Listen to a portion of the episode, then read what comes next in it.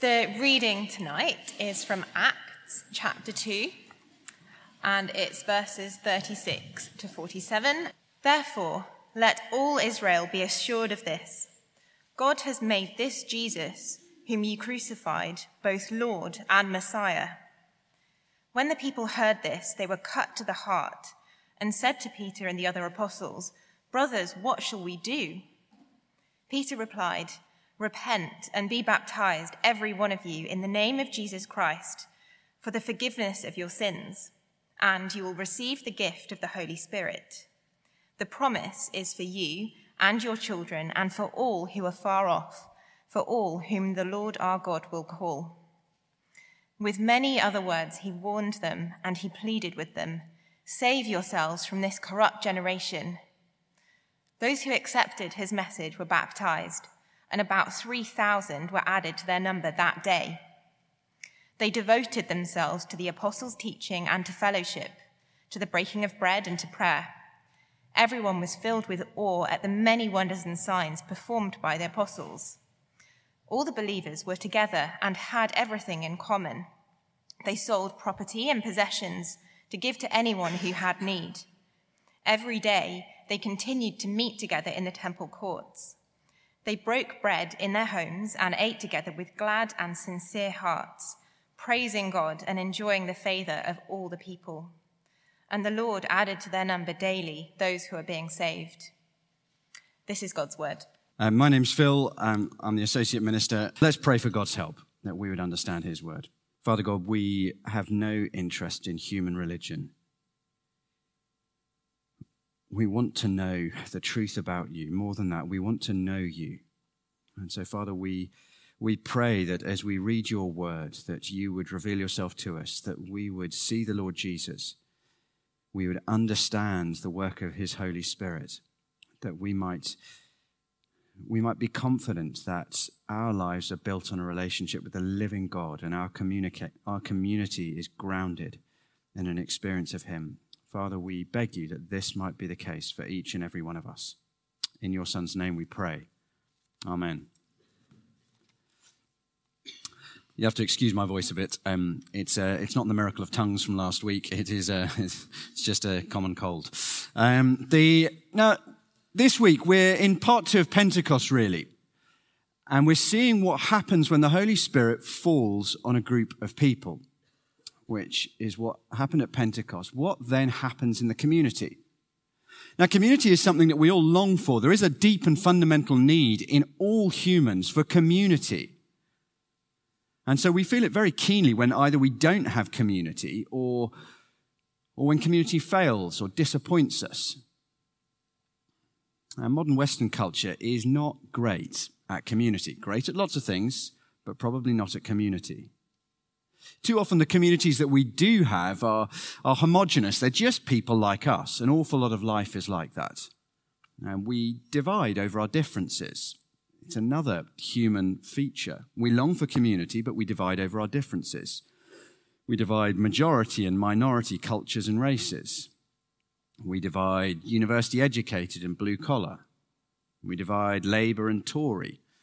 We divide pinky ring posh and non-posh. We divide in any way we possibly can. We find a way to divide. And too often, as well as being homogenous, our communities are brittle, if we're honest. Our friendship groups, our communities, they're very brittle. It doesn't take much before we drop people because they've hurt us or failed us, or they're just too needy. And what we're going to see in Acts 2, what we heard in the reading Laura just gave us, is a picture of something far, far better. Now, it's not a formal template of this is how church should run. It's a snapshot of the first few days of a vibrant community of people who have been filled with the Holy Spirit and are working out, what on earth does life look like now? And it's exciting. And actually, I think in some ways, what we read here about how the church behaves is a whole lot more miraculous than the supernatural fire and the ability to speak other languages that fell upon the church, upon the apostles last week. What we read of this community is actually far more miraculous. And so if you're a little disillusioned with church, perhaps you've been disappointed in the past, well, look again. This is what church should be. And I hope it's something that you want. Here is what church can be too, if each and every one of us come back to living in the power of the Spirit the way that Jesus wants us to. There's encouragement here of what can happen when a group of people lean into the work that God's Spirit is doing in them and form a community around what God is calling. There's also challenge. There's challenge to those of us who are just a bit blasé and welded too tightly to our comfortable little friendship group, because God calls us to be an outward-looking and inclusive community where we are sacrificial in not just who we welcome in the sense of saying hello to, but who we welcome into our friendships, our homes, and how we serve one another with our resources. Now, let's get into it. We've seen that Luke's got three aims as he charts the spread of the Jesus movement from the resurrection of Jesus onwards. His three aims are to show that the message of the risen Lord Jesus is one, credible, two, healthy for society, and three, spreads rather messily. And it's point two that we see here as he shows how radically healthy the message of Jesus Christ is. What an incredible society it creates. Let's start at verse 40. This is the end of Peter's sermon at Pentecost. With many other words, he warned them and he pleaded with them, save yourselves from this corrupt generation. And those who accepted his message were baptized, and about 3,000 were added to their number that day. It's the equivalent of about 160,000 becoming Christians one night in London, given the sizes of the two places. Now, the God these people turn back to is triune. He is Father, Son, and Holy Spirit. And so, given that God himself is relational, loving, it should be no surprise that what happens immediately is that they are formed into relationship, community. Not just a bunch of individual believers in God relating vertically to him, but a church, a spirit-filled community relating to one another horizontally as they relate together vertically to God. The New Testament has absolutely no concept of me and my private faith with Jesus and I don't need anybody else.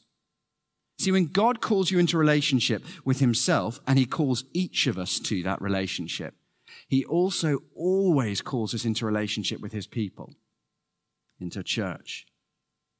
To be a follower of Jesus is to be part of a church. Now, let's see what that community is like as we see this early snapshot. Firstly, it's united by the experience of forgiveness. Now, the beginning of chapter 2, let's wind back a bit. If you look back to chapter 2, verse 5, you see who is in this first church. 2, verse 5. Now, there were staying in Jerusalem God-fearing Jews from every nation under heaven. It's slight hyperbole. It's saying just all over the world, people have gathered in from every culture. So the question is, hang on a second. This first church is about the most diverse group of people ever joined together. So how on earth do they form a community so rich and deep as the one that we read about in verses 42 to 47? They're in and out of each other's houses every day. I mean, presumably, given that they've all come, most of them have come from the nations around the Mediterranean basin, these Christians, these early Christians who live in Jerusalem are having to open their own houses to a whole heap of people who don't speak the same language, have different backgrounds, different cultures, different customs. And this is just radical, especially in the first century. The Yale historian Kenneth Scott Latourette wrote towards the middle part of the last century about what he called the triumph of Christianity. He said, how do you explain how this hopeless ragtag little group in the armpit of the Roman Empire, middle of nowhere, go to becoming the dominant religious movement in the world? And he had a number of reasons. The fourth was this. He said, Christianity's success is to be found in its inclusiveness. More than any other of its competitors, it attracted all races and classes. Christianity gloried in its appeal to Jew and Gentile, to Greek and barbarian, the lowly and unlettered, and many of the learned. Christianity, too, was for both sexes. The church welcomed rich and poor. No other religion took in so many groups and strata of society. Wonderful. How?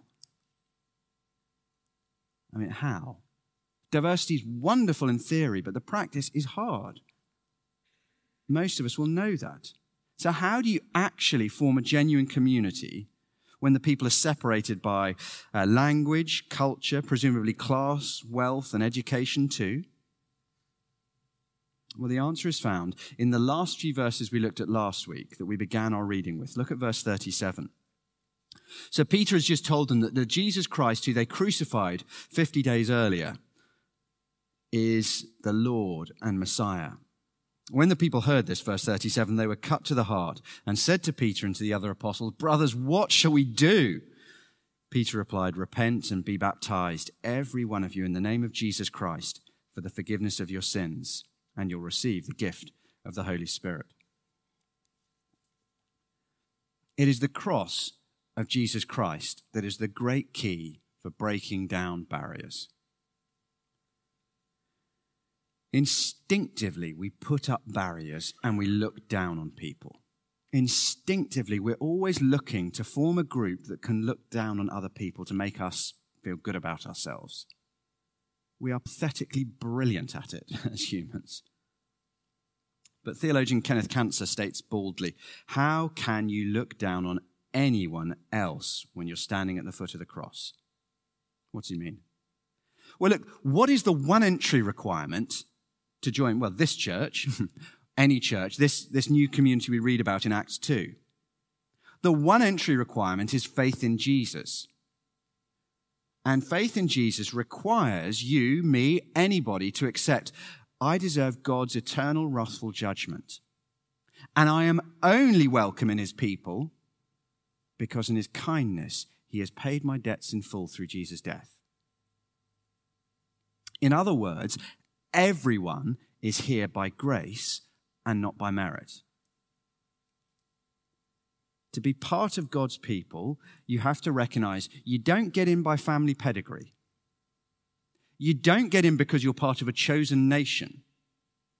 I'm not here because in my intellectual superiority I worked out the truth. I'm not here because in my moral virtue I managed to be so good that God had to open the doors.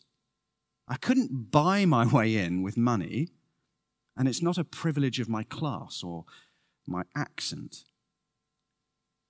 Anybody who is part of God's people can say, I'm only here because Jesus forgave my sins. That's true for me and it's true for you. And it was true for these Christians. And so every time we read verse 42, they broke bread. They're reminded that they're only here because the Savior was broken for them. And that brings about a radical unity because none of us can put ourselves above anybody else in here. It brings about an incredible unity. I read the account of a missionary who spent most of his life traveling to places where it was illegal and very, very dangerous to be a Christian. And as a young man with a bit of adventure about him, he realized that these Christians needed some serious amounts of encouragement. And so he started traveling, this was into communist Europe in the early days, to encourage these poor beleaguered embattled Christians in churches that were metaphorically and sometimes literally underground. And he writes in one of the early chapters of his autobiography, as he recounts these early visits, he writes of one of the first times he met a Christian behind the Iron Curtain. And he said, we sort of looked at each other and we struggled to communicate because everything in the world was different for us. Our background, our language, our cultural assumptions, everything. There was just this vast chasm of human difference between us. But then he writes, "But I experienced one of the common miracles of the Christian life. Our spirits recognized each other." Isn't that wonderful? And this is something that he writes about again and again. He said, you meet these people, they're nothing like me. They look different, they talk different, they sing different.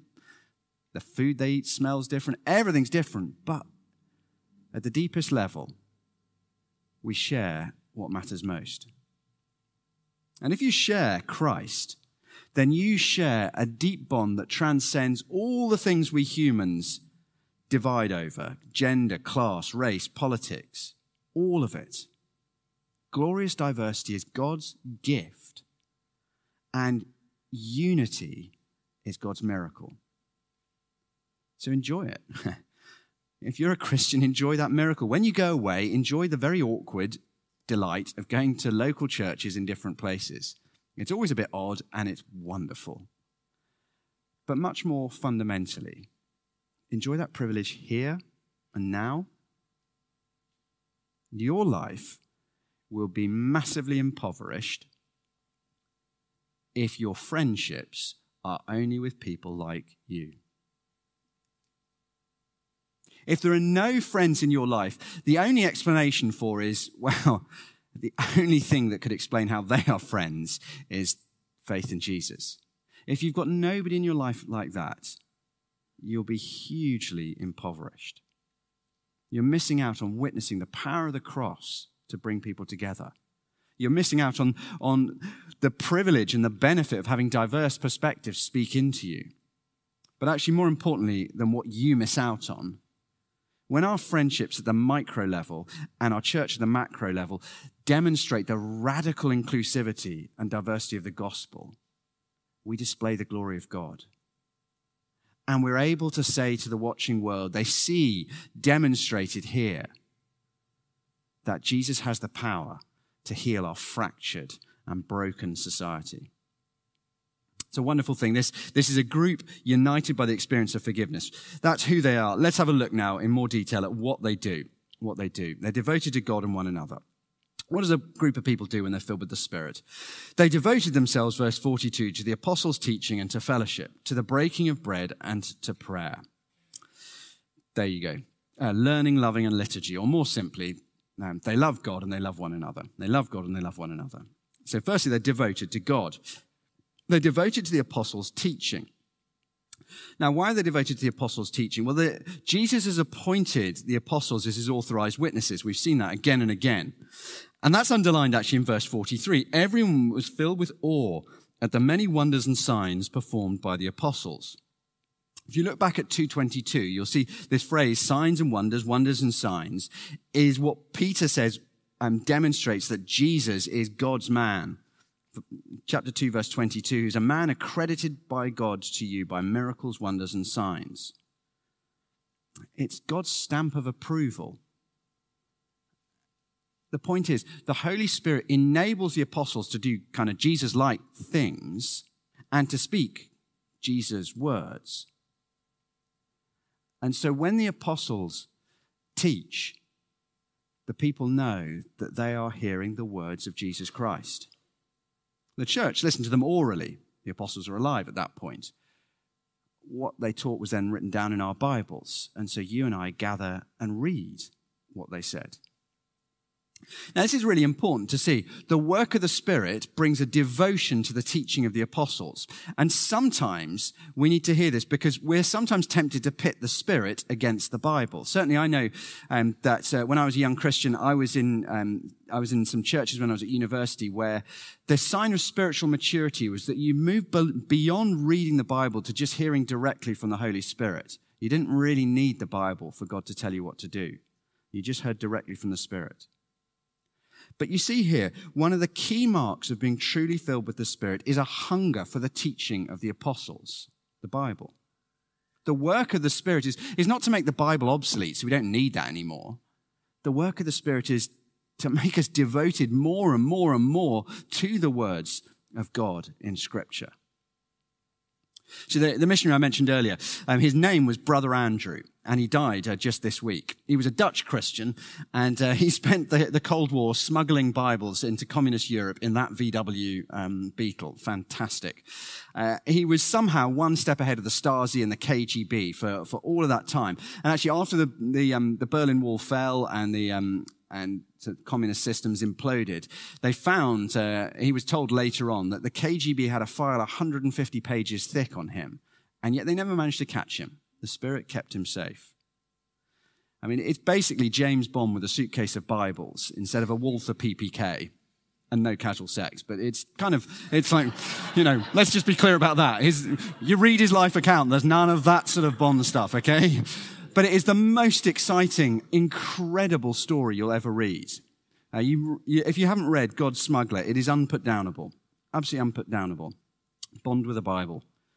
Now, for the people he went to, owning a Bible was a crime, an act of rebellion against the state. Bibles had been burned, binned. You couldn't get hold of them. But for people who are full of the Spirit, that burning desire to have the Word of God meant that they were willing to risk imprisonment or even worse to get their hands on one of these. And as a man full of the Spirit, he was willing to risk everything to put these books into their hands. So I have to say, if you're looking for a church and one of your criteria, as it should be, is I want a place that's full of the Holy Spirit, then look for a consuming devotion to God's Word, the Bible. It's not the only thing that tells you it's full of the Spirit. But if there's no devotion, no consuming devotion to the Bible, you wonder, is the Spirit there? And if you lost that hunger in your own heart for God's Word, then pray that he would restore it by his Spirit, the Spirit who inspired these words to be written. Okay, more briefly, they're also devoted to the breaking of bread and prayer. Now, annoyingly, our translation slightly bogs it at this point. You see, they devoted themselves to the apostles' teaching and to fellowship and to the breaking of bread and to prayer. It ought to read literally the breaking of the bread and the prayers. It's referring to a sort of formal, organized, recognized activity, what we'd call the Lord's Supper or communion, and to the set prayers that the church prayed when they gathered together. So it's interesting. Certainly formal church activity isn't a quenching of the Spirit. It was there right at the start.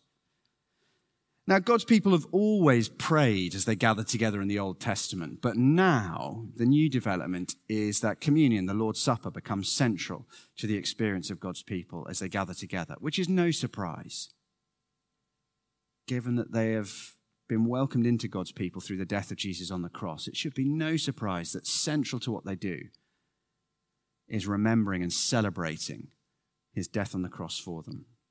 They also, thirdly, they devoted themselves to fellowship, to God and to one another. They devoted themselves to one another. Now, the word fellowship has become a slightly weak word. It's kind of become, if you've hung around church at all, it's used for Christians hanging around after church, drinking slightly stale tea and eating rich tea biscuits and the like. It's quite a sort of weak word. But actually what goes on here is anything but weak and thin. So verse 42, they devoted themselves to the apostles' teaching and to fellowship, to the breaking of bread and to prayer. And then 44 picks up on what that fellowship looks like. All the believers were together and had everything in common. They sold property and possessions to give to anyone who had need. Every day they continued to meet together in the temple courts. They broke bread in their homes and ate together with glad and sincere hearts. Now, do you see from verse 44, they didn't just do stuff together, they were together. It's not just a shift in activity, it's a shift in identity. Church, the people of God becomes who they are. Now, the 4th century theologian Augustine, the great African theologian, talked about sin as the inclination, the drive, the desire to curve in on myself in self-protection, self-obsession, and selfish accumulation. Thinking of me, protecting me, accumulating my wealth, my comfort, my security. But when the Holy Spirit comes into our hearts, he fills us up so much with his love and joy that we cannot remain like this. We can't. And he turns us upwards in praise to God, and he turns us outwards in joyful generosity to others.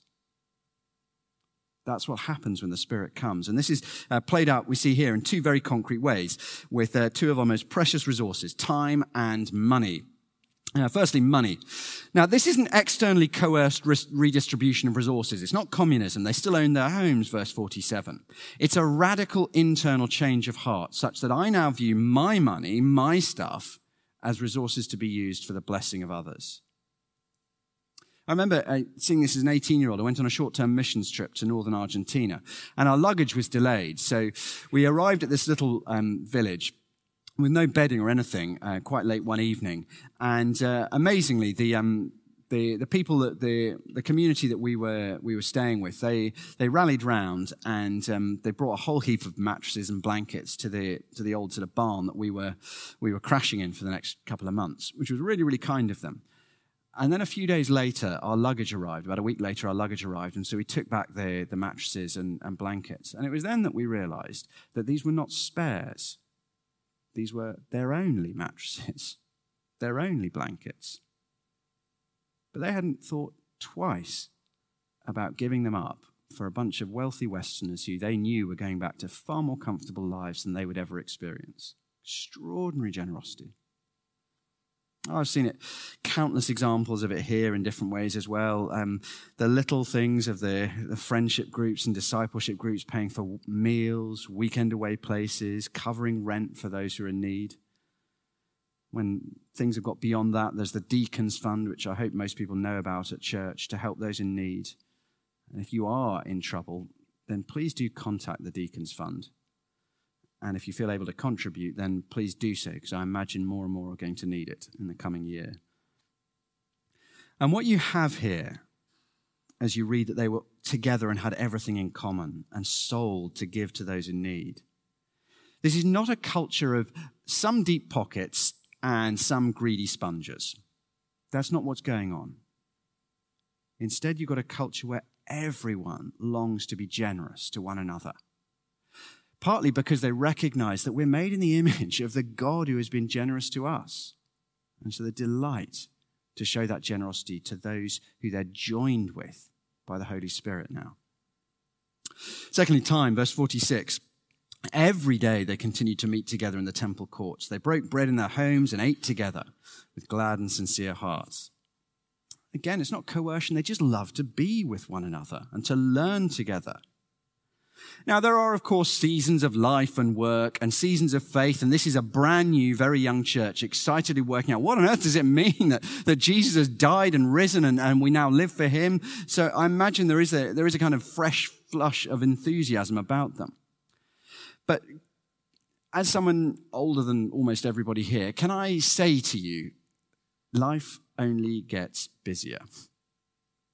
And so invest now as much as you can. Get to every church meeting you can to deepen your knowledge of God and your relationship with his people. Don't ask, how often can I miss church without it becoming a problem for my faith? That's the wrong question. The question is, how can I maximize the opportunities I've got to go as deep with God and his people as I possibly can? Those who are here on Thursday night, we commissioned Henry Chan as an elder this week. And I was really struck by something he said as he talked about his own journey of faith. He talked about the time when he was a young man. He is much older than he looks. Don't be fooled by his youthful good looks. He talks about the time when, as a young man, he and a group of other young Christians were just really sort of getting to work out what it meant to really follow Jesus. And they started to meet together every evening to dig into his word and pray together and talk about how to do life. And he said this. He said, doing life together meant Christianity turned from a concept I believed in to a lifestyle I lived. Very interesting. He said it was when we started doing life together. That's when Christianity turned from a concept I believed in to a lifestyle I lived. Now look, these verses are a snapshot, and we'll see a whole lot more detail in the rest of the New Testament about what church looks like, but these are a great challenge to us in the West. Because whether you realize it or not, you've been marinated in a culture of individualism and materialism. It's often been observed that in London, we crave community until we realize what it demands from me. I think it's probably true. I mean, to be a genuine Christian who plays their full part in the church requires a frightening level of commitment if this is true. And as the cost of living crisis bites, we may have more opportunities than we want to emulate them by helping one another financially. But before you run for the exit at the end of the service, think not only about what genuine Christian community demands from me and commitment. Think about what it is promising to you. When you and I open ourselves to the work of the Holy Spirit and seek to live out our calling as Christians, we help to create a community where everybody else is here for you, where people will love you sacrificially,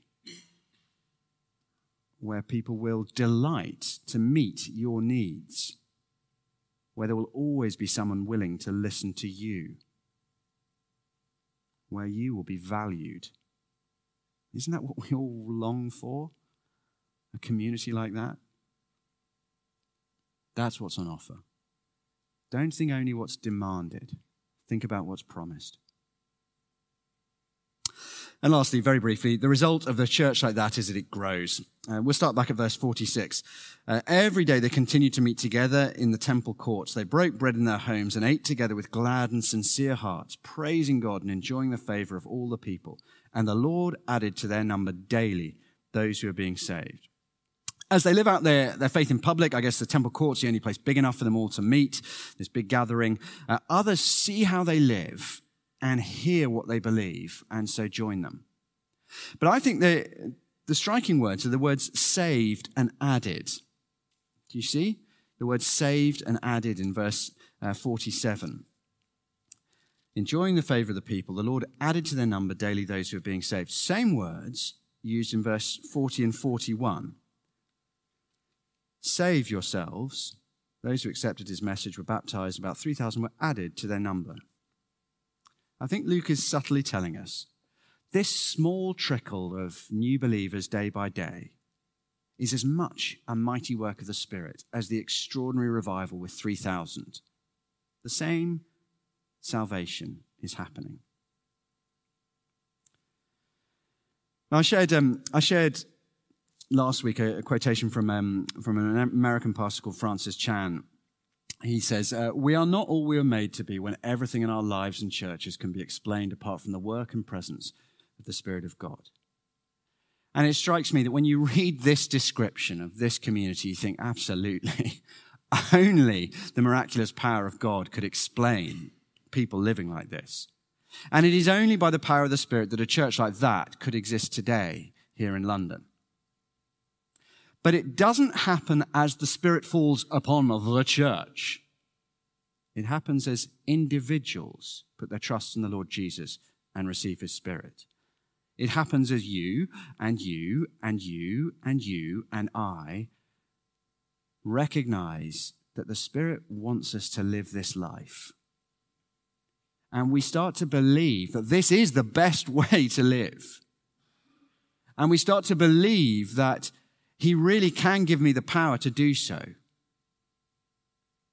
And then we start to live like that. It is already happening in many ways. And I do genuinely regularly give thanks to God as I pray for you for all I see of the Holy Spirit in this church. But let us commit to lean in deeper to this gospel call of deep community. We have an enormous, enormous blessing of diversity of nations and backgrounds here in London and here at church.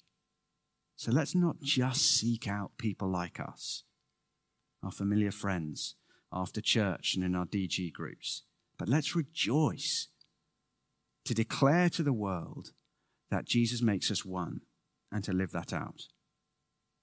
God reached beyond people like him at enormous cost to make us a people with him. So let's step into the adventure of seeing God at work supernaturally in our hearts and lives.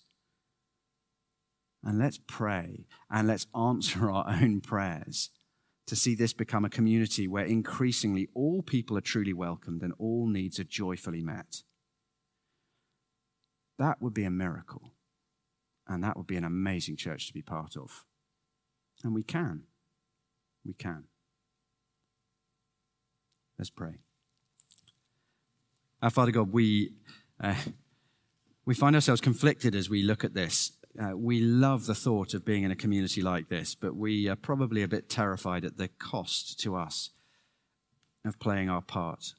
And we pray that you would convince our minds that this is the richest and best way to live, and that you would also convince our hearts that we can do this, And so we pray. We pray even tonight that at the end of this service, you would help us to take the first steps to do this more and more. Thank you, Father, for the ways in which this is already a reality amongst us, but we pray that we would not be satisfied.